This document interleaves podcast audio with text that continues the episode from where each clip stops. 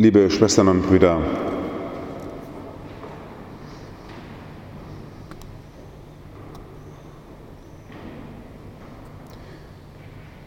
ich habe in den letzten Tagen gedacht, ob ich unseren Bischof Georg anrufen muss, um ihm vorzuschlagen, dass wir das besser mit der Fronleichnamsfeier auf dem Römerberg lassen. Ein Domkapitular, der sich selbst getötet hat.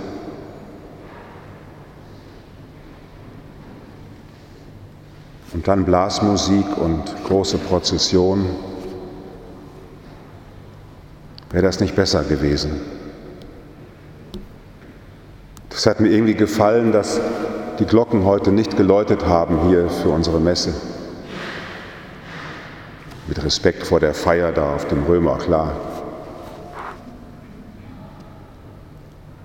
Ein bisschen still zu werden angesichts der Studie, die am Montag vom Bistum Münster wieder rauskam, mein hochverehrter Bischof Reinhard.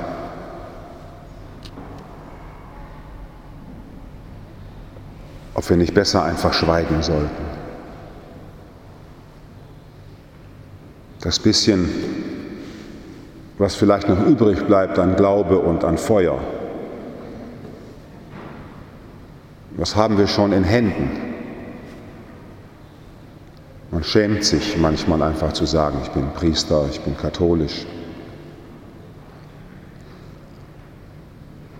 Aber nicht jetzt nur wegen dem, was in Studien steht und was in den Nachrichten steht. Ich selber könnte Ihnen jetzt auch noch vier Sachen erzählen, wo ich mich einfach schäme, Priester zu sein, weil ich auch nicht derjenige bin, der ich gerne wäre. Ich war gestern in Gera, Thüringen, 30 Jahre Klinikseelsorge habe ich mitgegründet.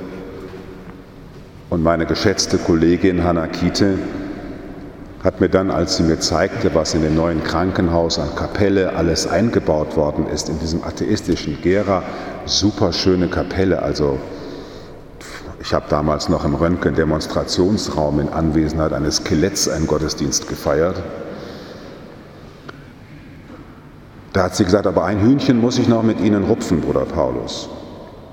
Ich habe sie drei Jahre, nachdem sie weg waren, in Frankfurt besucht und dann haben wir abends Abend gegessen und sie haben gesagt, morgens, da treffen wir uns beim Frühstück und sie waren nicht da. Und ich habe ganz allein in ihrem Kloster in der Küche einen Kühlschrank geöffneten Brot mir genommen und dann bin ich aus dem Haus gegangen wie ein geschlagener Hund.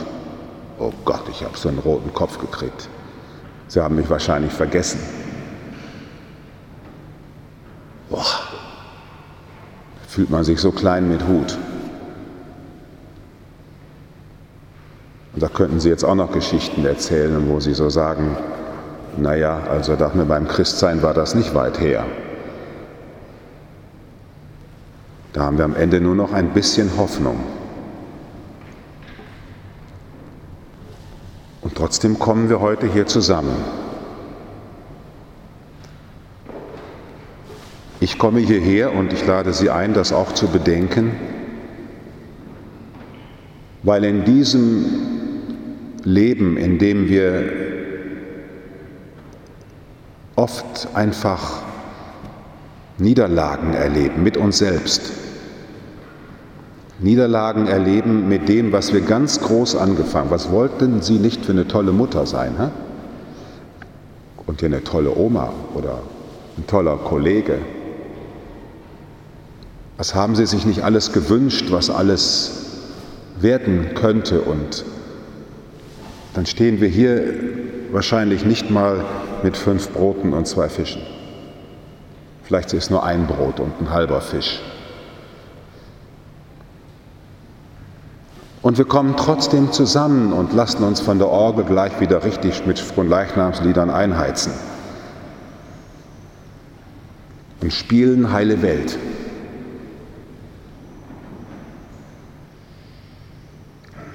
Wir spielen diese heile Welt, liebe Schwestern und Brüder, weil wir hier etwas feiern.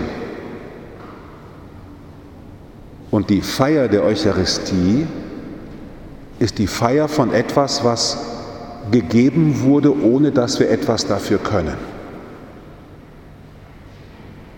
Das ist vielleicht die größte Erkenntnis von Martin Luther im 16. Jahrhundert gewesen, einer Kirche, die den Leistungsgedanken wieder ganz hoch gehängt hat. Du musst 20 Rosenkränze, sieben Vater unser und noch irgendwas anderes tun, damit Gott mit dir zufrieden ist. Wir kommen nach hierhin, weil wir etwas feiern und wir feiern eine Stiftung. Wir feiern eine Stiftung. Die Stiftung im Abendmahlsaal. Bei jungen Leuten sage ich manchmal, das war eine Wirtschaft in Jerusalem, da hat oben einer gesessen mit zwölf Leuten und hat ein Abendessen gehalten. Dafür steht dieser Tisch. Und dieser Tisch steht nicht nur hier, der steht auch im Dom, der steht auch in Afrika in irgendeiner Hütte und am, in Dänemark irgendwo. Heute treffen sich sieben Christen da drumherum um diesen Tisch. Auch in Gera, wo von 140.000 Einwohnern zwei Prozent Christen sind. Aber die treffen sich. Und warum treffen die sich? Und warum jubeln die und warum singen die Lieder und tun so, als sei nichts gewesen? Warum geht der Bischof jetzt gleich mit der Fronleichnamsprozession durch Frankfurt? Um etwas zu zeigen, was gar nicht in unserer Hand ist. Um etwas zu zeigen, was uns in die Hand gegeben wird. Etwas, was die Welt sich nicht ausdenken konnte und Gott ihr gestiftet hat, dass da einer kommt und in diesen ständigen Niederlagen, der Kreuzweg erzählt davon, darum haben wir den in jeder Kirche, in diesen ständigen Niederlagen nicht von uns weicht und als wir ihm ins Gesicht schlagen und spucken unserem Gott. Er uns nochmal anlächelt und einlädt, du kannst es anders. Steh auf. Wir stehen hier, weil wir eine Stiftung preisen. Die bleibt, auch wenn wir alles daran setzen, ob wir das wollen oder nicht. Leider ist es so, wir finden uns vor als Menschen, die sich dieser Stiftung nicht würdig erweisen. Wir machen nicht einen Siegeszug durch die Dörfer und singen gleich hier nicht aus vollem Herzen unsere Lieder, weil wir sagen, wir haben es geschafft, sondern wir bekennen, er hat es geschafft und wir hängen an ihm. Wir verkünden sein Lob, nicht unser Lob. Wir verehren seinen heiligen Leib, nicht unseren Leib. Wir verehren sein heiliges Wort, nicht unsere Wörter. Und Jesus opfert sich Tag für Tag in unsere Niederlagen hinein. Täglich erniedrigt er sich in die Hände des Priesters auf dem Altar, betet der heilige Franziskus. Täglich erniedrigt er sich in mein Leben hinein. Täglich erniedrigt er sich in dein Leben hinein. Und du kannst ihn empfangen und sagen, sei willkommen, Herr Christ.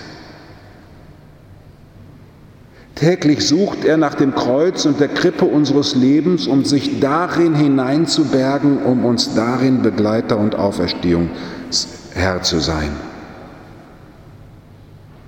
Der ganze Jubel, die ganze Liebfrauenkirche, die Kunstwerke, all das, was die Künstler geschaffen haben über die Jahrhunderte, werden missverstanden, wenn sie gesehen werden als Erfolgsmeldungen einer Institution. Ich kann das Wort schon bald gar nicht mehr hören. Die Kirche ist keine Institution, sie ist eine Stiftung. Sie kann gar nicht anders, als von ihrem Stifter her zu denken. Und wenn ich so durchs Westend hier fahre, dann gucke ich mir die Wohnungen an und denke und die Häuser denen man ja nicht ansieht, dass die angefangen hat mit einem ganz verschämten vor 40 Jahren, dass ein junger Mann zu einem Mädchen guckt und sie sich näher kamen und dann etwas angefangen haben und daraus wurde dann ein Palazzo, in dem viel geweint wurde, das so viel weiß ich als Seelsorger, in dem viel gelitten wurde, das weiß ich auch. Da kann man sich noch so schön machen hinter all den Fassaden findet der Kreuzweg statt, hoffentlich mit vielen Auferstehungserfahrungen. Lassen Sie uns, liebe Schwestern und Brüder, heute mit ganzem Herzen nochmal neu diesem Stifter zujubeln, der sich in der Taufe dann unserem Fleisch und Blut eingestiftet hat. Und wir sind diese Stiftungsgemeinschaft, deren ganzer Reichtum das ist, was der Stifter uns hinterlassen hat. Das Stiftungskapital. Und sein Stiftungskapital ist Hingabe, Liebe und Opferbereitschaft.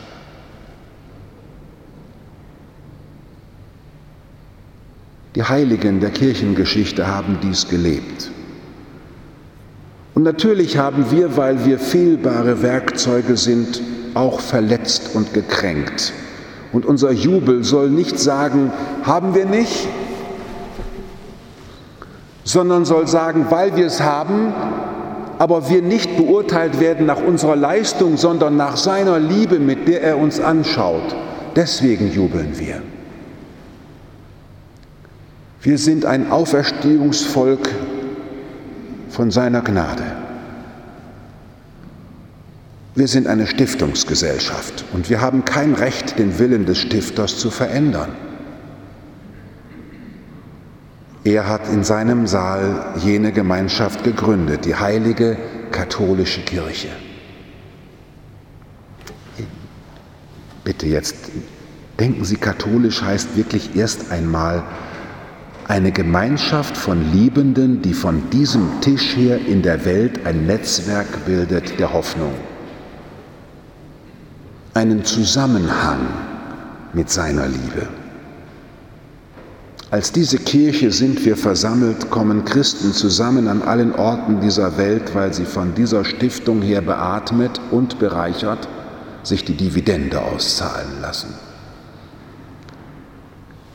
Das wird heute wieder sein. Ein Stück vom Himmel. Ein Anteil von unserem himmlischen Erbe.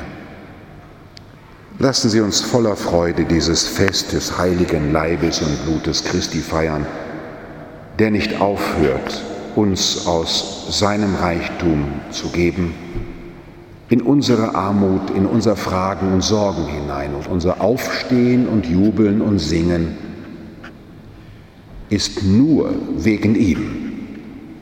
Dir zu Ehren sind wir versammelt, dir zu Ehren leben wir, dir zu Ehren wollen auch wir uns hingeben an diese Welt, wie sie ist, mit unseren ganzen Kräften und Möglichkeiten, um in dieser Welt dich Gott gegenwärtig zu setzen.